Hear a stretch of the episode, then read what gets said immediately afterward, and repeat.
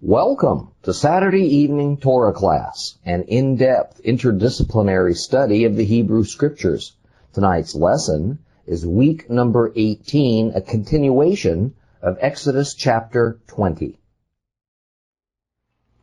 All right, very well. Um, today we're going to continue a deep and detailed look at what among the church at least, is labeled as the Ten Commandments. How could a, such a, a standard icon of the Christian church as the Ten Commandments ever be labeled as controversial? That's what we began with last week in our study of Exodus chapter 20.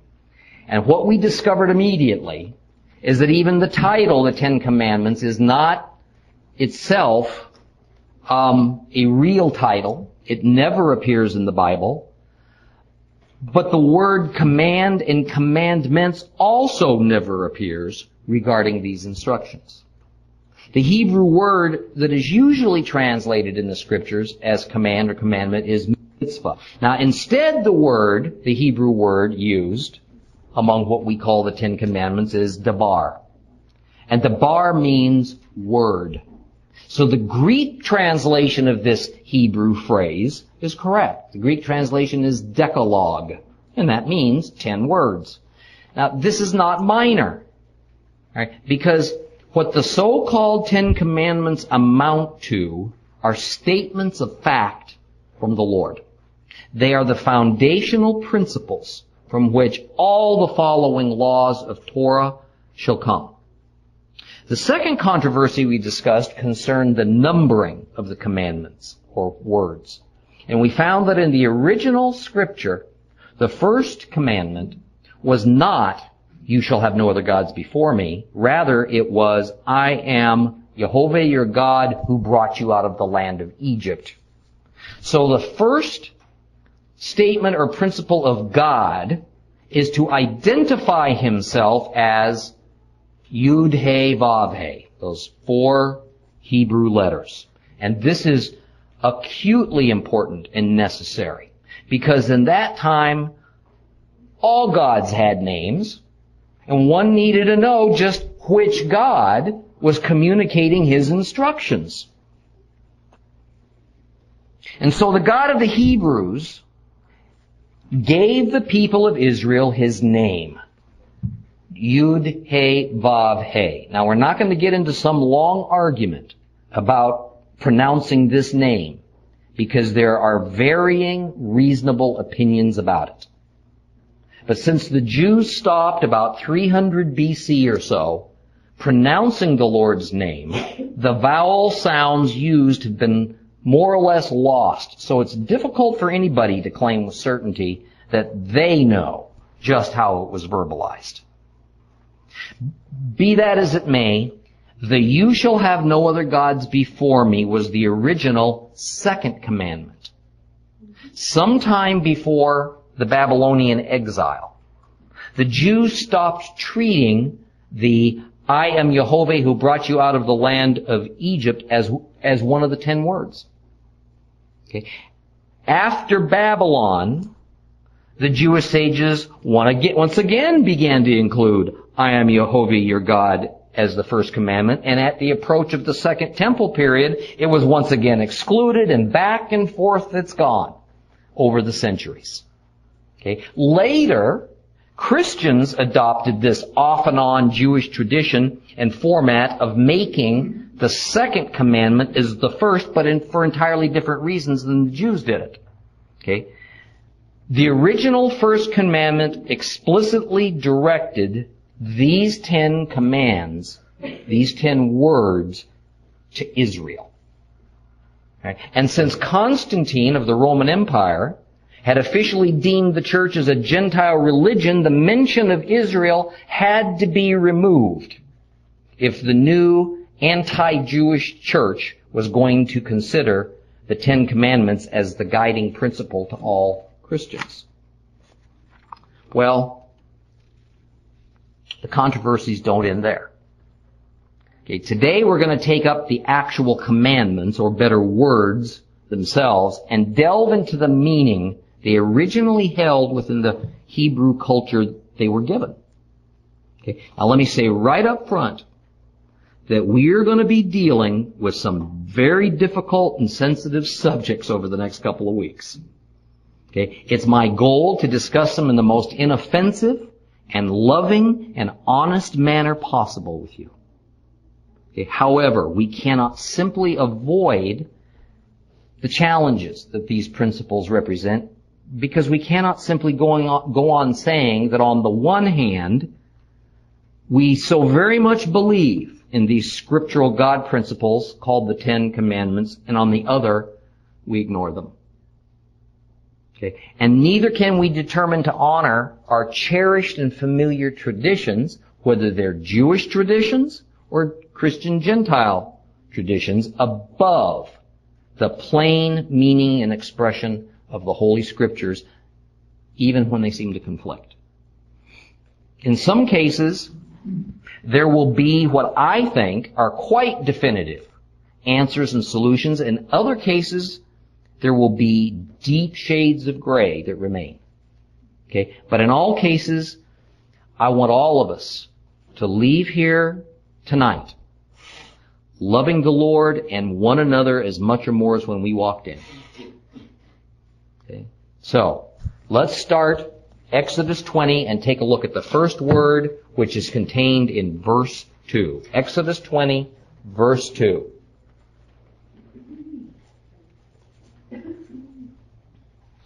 I am, if you have the complete Jewish Bible, it says Adonai in the original Yud He Vav He. Okay. I am Jehovah your God who brought you out of the land of Egypt, out of the abode of slavery. Here, God, Jehovah, is making it clear to Moses and Israel just whom is speaking. Remember, at that time, the people of Israel still did not fully grasp the concept that there was but one God in all existence. And Jehovah is also stating very plainly that He is the God of the Hebrews. He's the same one who struck Egypt, who rescued Israel from Egypt, and He brought them here to Mount Sinai. And therefore, it is Israel with whom He is making this covenant. But we will find as we study the covenant of Moses that foreigners, Gentiles may join Israel. And if they do, they're to be considered first class citizens. In other words, this covenant is with Israel and all who will join themselves to Israel. Okay? This is nothing new, frankly. This provision of non-Israelites being joined to, grafted into, being adopted by Israel was also part of the covenant that Jehovah made with Abraham. Okay. Now the Lord is also making something else very clear, and we all need to take note.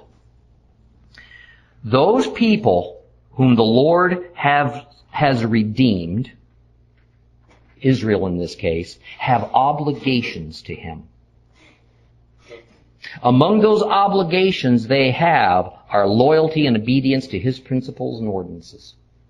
This brings up a principle that we often forget the Torah commands and all the Bible instructions, including those from our Savior, are really for the redeemed. Okay? To follow the Lord's principles and commands without first being redeemed is the truest definition of legalism. That is legalism. But for a saved person to follow the Lord's commands is the normal and expected response. Okay. There is another underlying principle at play here. As a result of our acceptance of the Lord's redemption, we take on certain obligations that the rest of the world simply doesn't have. Okay. Jehovah says, I brought you out of bondage, and now here is what I expect of you. I cannot tell you how it depresses me that so many believers honestly think that their redemption is the last work or obligation they ever have to God. Because Our redemption was never a work of ourselves or of any man in the first place. Our redemption was a 100% work of the Lord. Okay, let's move on to Exodus uh, 20 verses 3 through 6. You are to have no other gods before me. You are not to make for yourselves a carved image or any kind of representation of anything in heaven above, on the earth beneath, or in the water below the uh, shoreline. You're not to bow down to them or serve them. For I, Adonai your God, am a jealous God, punishing the children for the sins of the parents to the third and fourth generation of those who hate me, but displaying grace to the thousandth generation of those who love me and obey my commands. Now, this has to go down as one of the most important of all the commandments and as the one principle of the ten that might be the most consistently violated by God's people throughout the entirety of the Bible. And this is because the insidious nature of idolatry shows up in ways that neither the people of the Bible era nor we modern folks might expect. Okay. Notice that there are four identifiable principles set down in the second word. No other gods, no making symbols of deity, no worshiping symbols, and punishment for violation.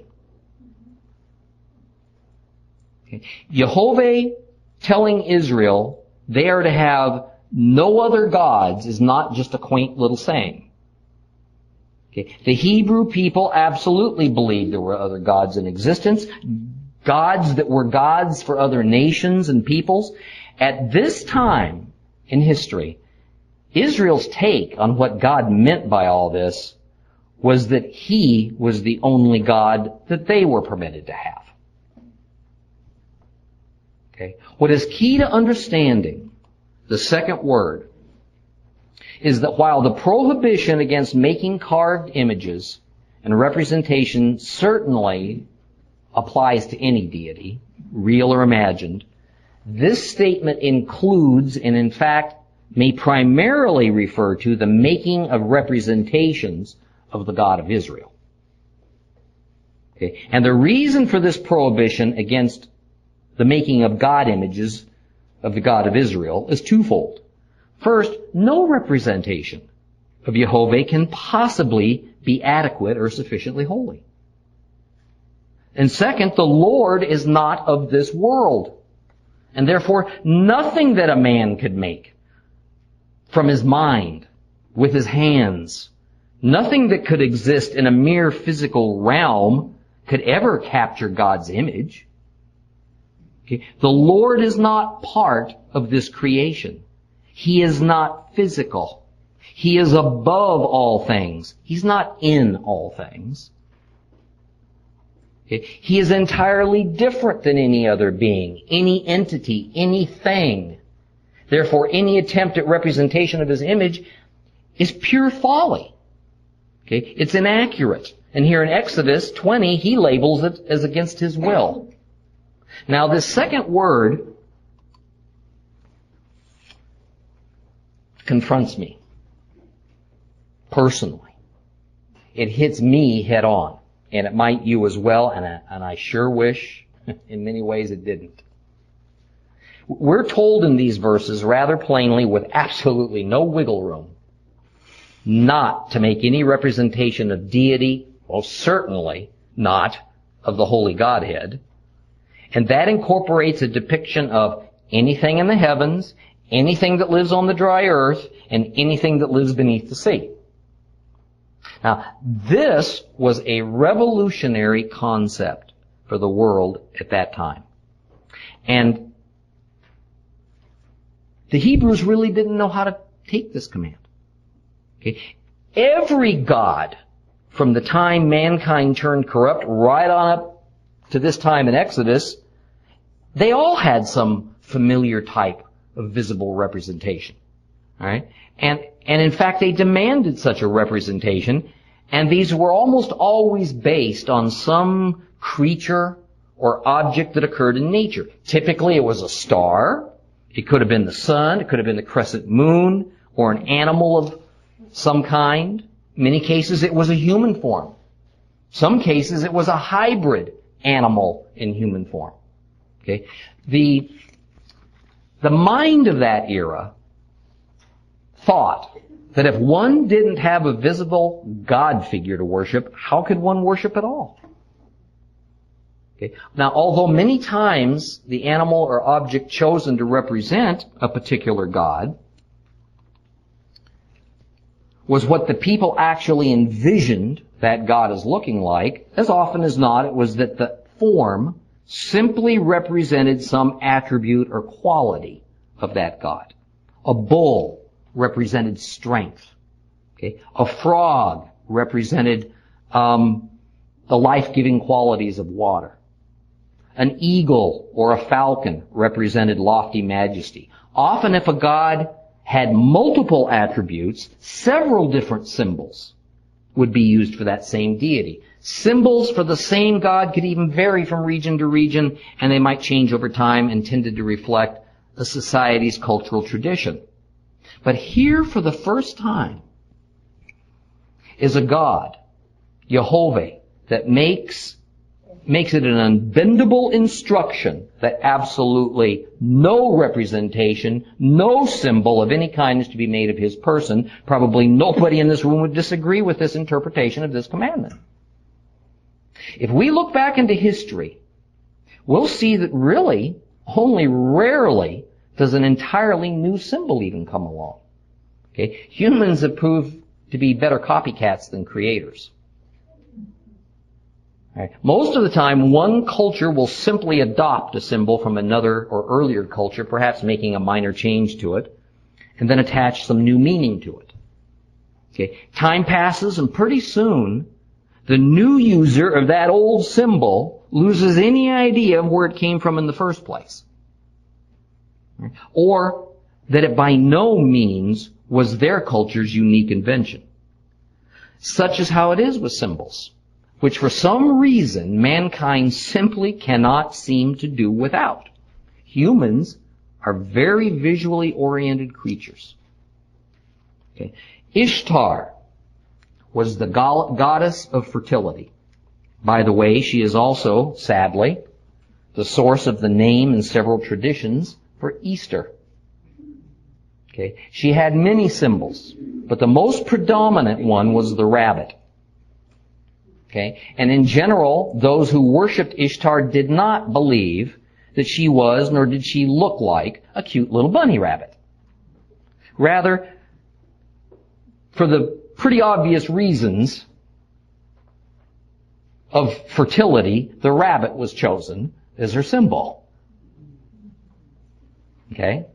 Ishtar is but the Western European name for Astarte. Astarte is but the Greek name for the biblical Canaanite goddess Ashtoreth. They're all one and the same.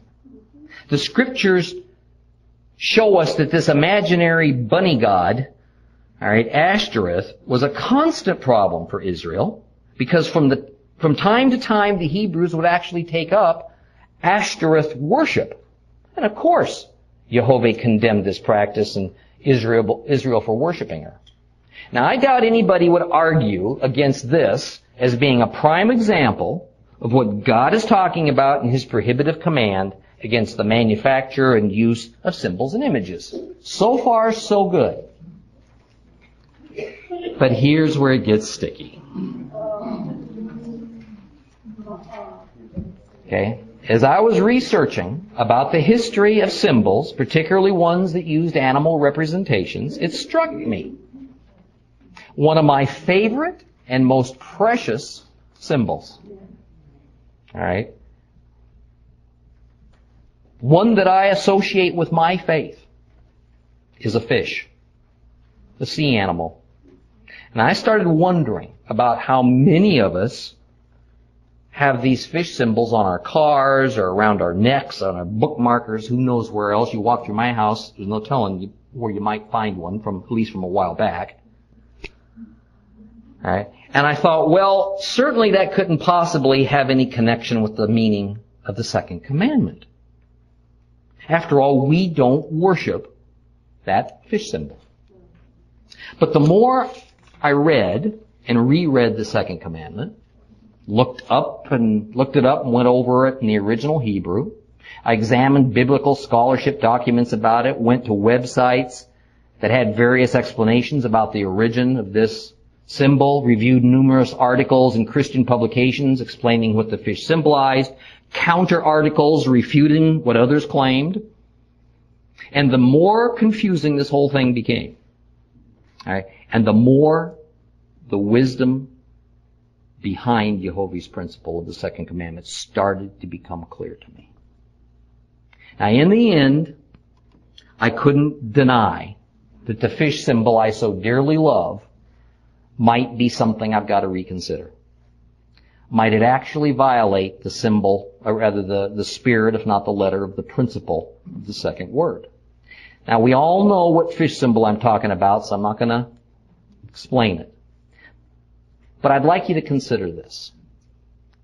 Have you ever seen this symbol I have up here right now?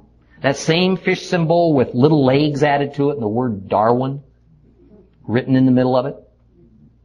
Well, it's become a rather popular anti-Christian symbol to combat the Christian fish symbol idea. The idea is kind of similar to capturing the enemy's flag and desecrating it and then displaying it to humiliate the enemy. So not to be outdone, some clever Christian came right back with another new symbol that had a big fish with the word truth in it and a little fish with the word Darwin in it and the big fish was eating the little fish. One desecration deserves another one, right? Now, although that's pretty funny, Exactly what does this demonstrate about the lofty position that this symbol holds in our thoughts and our hearts when we'll fight over it and we'll even get into a one-upsmanship game over it with non-believers? Okay. At the very least, within the church, the fish symbol most certainly has come to represent Yeshua, who in case we've forgotten, is himself God the very same God who set down this principle of no images. Now, I've heard some believers say that it doesn't represent Jesus, it represents Christianity in general. Well, I can accept that. Alright? And I think that a lot of people see it as simply a general religious icon that indicates the user of it as identifying him or herself as being a Christian. But I can also tell you that millions, including myself, have either consciously or unconsciously, to some degree or another, looked upon that symbol as representative of Jesus Christ. Okay? And therein lies part of the problem. We create or use symbols that please us. Symbols that we feel very comfortable in justifying and rationalizing, and don't think too much about just what it is that that symbol represents to others or even deep down to ourselves. I mean, we can get awfully careless and frivolous with these things, okay, in an effort to create an outward identity for ourselves. Where most believers get in trouble is not that we intentionally set out to offend the Lord by sinning. Rather, we take that first seemingly harmless, if not completely well-intentioned step and then eventually look up and find ourselves a long way from that path of righteousness. Now, I'm sure you've noticed that many variations of those fish symbols have now been created. Some are just bare outlines of a fish. Others have the word Jesus in English written in it. Still others have the Greek letters that you see up here uh, transliterated into the English alphabet. Okay? These letters I-X-Q-U-S in the middle of the fish. Does anybody here know what those letters actually mean? Yeah. Yeah. It's an acrostic, actually. Okay? It takes the first letters in Greek of each word of the phrase, Jesus Christ, God's Son, Savior. Alright? And it forms a word. Alright? In other words, it undeniably identifies the fish symbol with Yeshua. And that word in Greek is ichthyios. Ichthyios. It means fish. Okay? So it's pretty hard to ignore that that symbol is indeed of a fish, and B, that as concerns an awful lot of believers, that fish, as far as they're concerned, alright, represents the Messiah. My point's not to single out the fish symbol. Okay? It's merely an example, alright, that is in common usage. So catch your breath for a minute while I pick on something else. Okay. I've also heard many of my Catholic friends defend their use of statues of Christ. In that they don't worship those statues, nor do they think that somehow there is an essence of the Savior in those pieces of plastic. Perhaps. But I can't count the number of times I've personally observed people praying at the feet of that statue, kissing it, wiping their tears upon it. Alright? Or the number of times I've heard of an anti-Catholic desecrating one of those statues and touching off a melee. Okay? As we get into the study of the wilderness tabernacle in Leviticus, and look at the design of it, and the various altars and implements that were to be used in it, we will see that each one of those items was God ordained and given to Moses in detail to be constructed precisely as instructed. Further, not one of those items were ever designed to represent Jehovah. Okay? Not the Father, not the Son, not the Holy Spirit. None of those objects were symbolic of the Godhead. Some were representative to a degree of His attributes of holiness and mercy, among others. But their main purposes were to instruct Israel about the Lord's holiness and to depict a future reality, a foreshadowing of things that would be accomplished by the Messiah. Alright. What we will notice when we study about the tabernacle is that none of these symbols violated the principle of the second word. Nothing in the tabernacle used representations of animals, or sea creatures, or humans, or stars, or moons, or suns to symbolize God. Jehovah himself designed all the wilderness tabernacle tools and implements and altars especially for a purpose, which was the teaching of principles and the foreshadowing of future events, not as representations of the Hebrew faith or of Him. The problem, folks, is this. We would prefer to believe that we can, in all of our modern sophistication, make or buy and use our own representations of God or symbols of our faith because we wouldn't ever let ourselves look upon that symbol as an object of worship or as it actually being God. Yet human nature is such that some element of that occurring is almost unavoidable. Okay? The Israelites could never seem to stop slipping back into idol worship. But see, the thing is, worshiping a symbol isn't necessarily the only issue that is the point of the second commandment. God didn't say, hey, I'll tell you what, I give you permission to go ahead and make these symbols of faith and of deity, provided you will avoid worshiping them. He said, first, don't make them. Second, don't worship them. He knows human nature. Our Creator knows that step one, making the symbols, would inevitably lead to step two, worshiping those symbols to one degree or another. Now let me give you a familiar analogy that's readily accepted, I think, within most Christian denominations. Okay? Our pastors warn us not to attach too much importance to our jobs, or our wealth, or our cars, our hobbies, anything like that. Why? Because the danger is that we'll put the importance of those things, even the importance of our families, above God. Right? And we're told, and most of us rightfully accept, right, that anything that we put above or even on the same level as the importance of God in our lives is idolatry. Right? Okay? It is that these overly important things in our lives become our gods. And when most of us hear our pastors speak this, we shake our heads up and down, right, in agreement, because in our heart of hearts we know this is true. Okay? We hate it. We wish we could control it. We didn't intend to make our hobby more important than following God. But little by little, it became that way. We didn't intend to make the earning of money more important than God, but little by little it came to dominate our lives.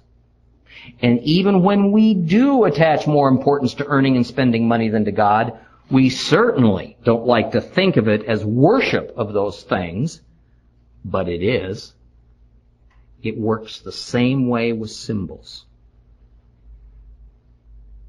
And by the way, some of the oldest Hebrew teachings of the ancient sages ever found agree that the making of the symbols and the worshiping of the symbols are two separate issues and instructions. Okay. Jehovah knew that these symbols would be the source of disharmony, if not outright anger and hatred between people and nations who revered their favored symbols, but opposed the symbols of others because they were offensive to them. I mean, my goodness, wars are started over these religious symbols. Okay? We even have battles within the church over symbols. The Protestant denominations constantly criticize and demean the Catholic Church's use of the cross because it usually depicts Jesus on it. And Protestants don't care for the Catholic proclivity to fill their houses of worship with statues of Jesus and Mary and the saints. The Catholics respond by jumping all over Protestants for use of the bare cross or the triple cross. And inter- interestingly enough, for the use of the fish symbol. Various Protestant denominations constantly berate one another for using or not using, as the case may be, the triple cross, banners hanging in the sanctuary, and too many more symbols and icons to even get into. Jews see the cross as terribly offensive because it is to them nothing but a cruel execution device used to kill literally millions of their own people. Most Christians see the Star of David as being an abolished or now meaningless Jewish symbol or worse, as a defunct symbol of a people who, who refused to accept Messiah or even participated in killing him. I mean, often we attach the term sacred to our symbols. In other words, the symbol itself takes on such importance that we actually attach some measure of holiness to it because of what it represents to us. So is it any wonder that these various symbols elicit such emotion and discord between opposing groups? And is it any wonder why it is that God speaks against it? Okay. Jehovah knew that while a few, a few among the stronger in faith might be able to make these symbols as something symbolic of their faith without also making them objects of, objects of worship, the reality is that a substantial number of worshippers are just not that strong. God's solution? Don't make them in the first place. He doesn't see them as honoring to Him. Nowhere does the Lord define a symbol of his deity and then say, now fight to the death to protect that symbol. No. No matter how well-meaning or of good intention the making of these symbols might be, the downside is almost always bigger than the upside. Now I readily acknowledge that when it comes to obeying the letter of this God-breathed instruction, that what's prohibited does seem to be first, objects we see in the skies, second, land creatures, and third, sea creatures as symbols of deity. That does seem to leave the door ajar, perhaps, to a symbol that doesn't employ any of the forbidden three. So if we can, we just have to have symbols, perhaps we ought to stick to the very few that we can unequivocally find in the Bible that are God ordained to be used as representations of God's attributes and foreshadows and principles. Okay? And the only ones I'm aware of are those used in the construction and service of the wilderness tabernacle. I don't know any others. Okay? Jehovah thought the issue of symbols was so important that he included it in the ten words. I told you this was a sticky issue. Right? And I want to make it crystal clear that I'm not judging or condemning your choice to wear an icon. I'm saying that at the least, there is a warning here that while you may be able to resist the temptation to see it as but an outward expression of your faith and in no way a representation of God, how things like this are taken by others, even some of your own faith, are dangerous. Okay? I learned a long time ago to leave my crosses and my fish and my American flags even at home when I went abroad, particularly to Israel. Because while we understand what we mean by these items, others have a rather different understanding and what might make a good witness for the Lord here doesn't somewhere else. Alright. In Exodus 20, verse 5, still dealing with the second word, it says that God is a jealous God. Interesting use of a word. Mm-hmm. Jealous. That's always kind of bothered me. Because frankly, when we think of a man or a woman being jealous, it's a rather negative statement. Okay. In some ways, when we harbor the emotion of jealousy, it, it reveals serious faults in us, even if there might be a reasonable cause for it. Yet looking at the word in Hebrew helps us a little bit. In Hebrew, the word, the word is kana. Alright? And it is most often translated into English as jealousy, but it's, it has an interesting sister word. Kina. Which also is usually translated as jealousy. Here's the difference between the two. Kina is used some 43 times in the Old Testament, and it refers always to human activity. Always. Kana is reserved explicitly and exclusively for when referring to a characteristic of Jehovah. Kina is used to denote jealousy like of a rival lover or envy of another's wealth and possessions. It is, if you would, the human form of jealousy in all of its unflattering qualities. Kana, on the other hand, is not so much about jealousy as it is about being passionate. Not the erotic form of passionate, but rather in the sense of great intensity, of being impassioned towards an ideal. It is the Lord and all of his unwavering righteousness. Okay. Used here, it is an expression that means that God accepts no rivals, that he is utterly and absolutely intolerant of sins against him. Now frankly, we ought to never see that word jealousy used in this way in our Bibles. Due to what it means to humans in our day. Okay? Because it gives us an entirely wrong impression of what was meant and, and ascribes a characteristic to the Lord that's considerably off the mark. Okay. Now continuing with verse 5 and on into Verse 6.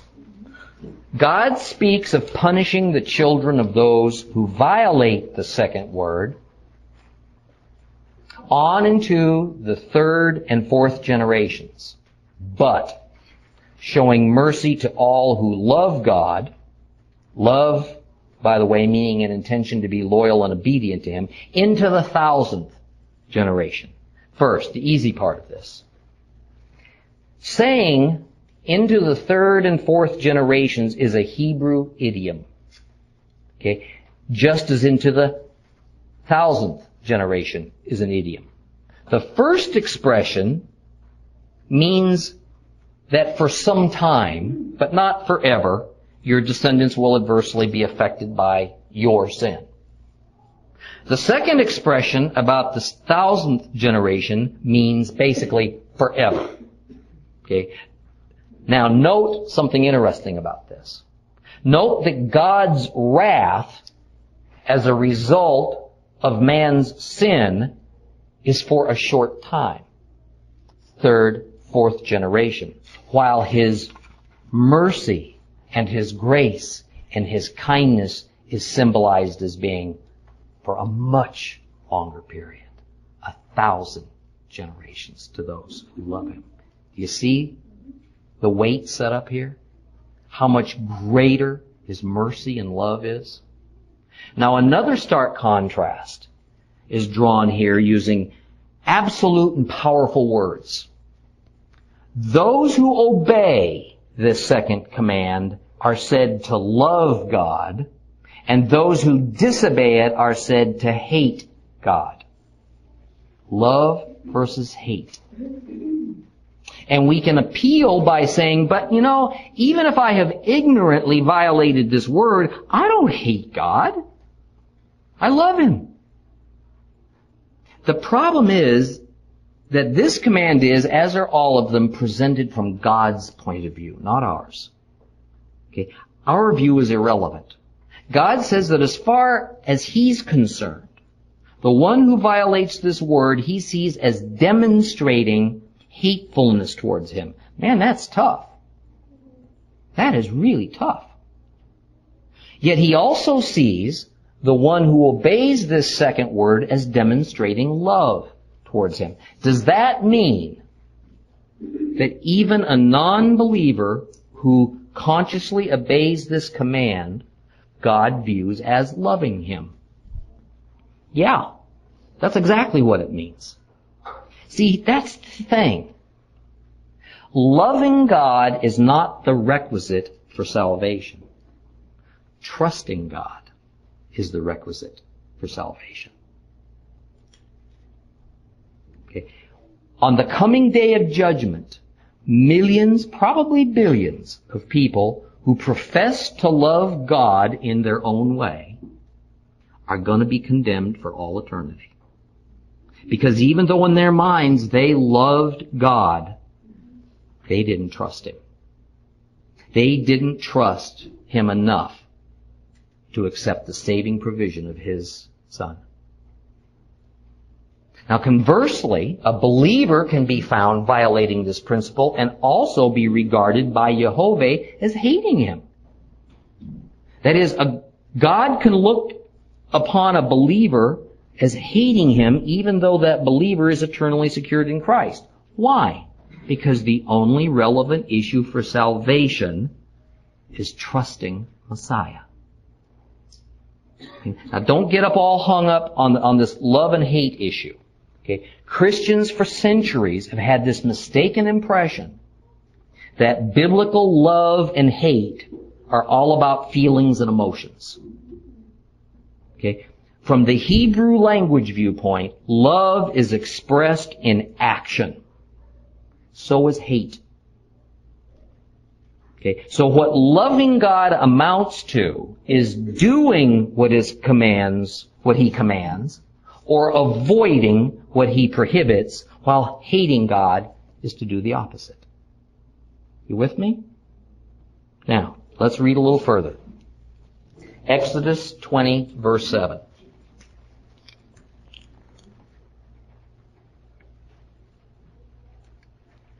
You are not to use lightly the name of Adonai your God because Adonai will not leave unpunished someone who uses his name lightly. The third word is basically we're not to use God's name in vain. And by the way, what is God's name? Yud He Vav He.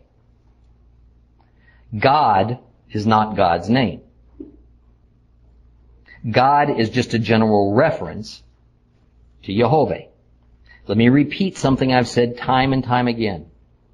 The vast majority of the time in our Bibles that we see the word God or Lord, the actual word in the original Hebrew is Yud He Vav He, God's personal formal name. This is not conjecture or opinion. Okay, it's just simple truth. What do I mean by vast majority? How about better than 95% of the time? While we often think of the primary principle of the third word in terms of a prohibition against using swear words, okay, this is not the entirety of what was meant by this. In fact, that's a far too narrow sense of what was intended here. Okay. The Hebrew word that is usually translated as in vain is shav. Okay, and shav indeed indicates vanity, but it also means falseness, worthlessness, carelessness or emptiness of speech.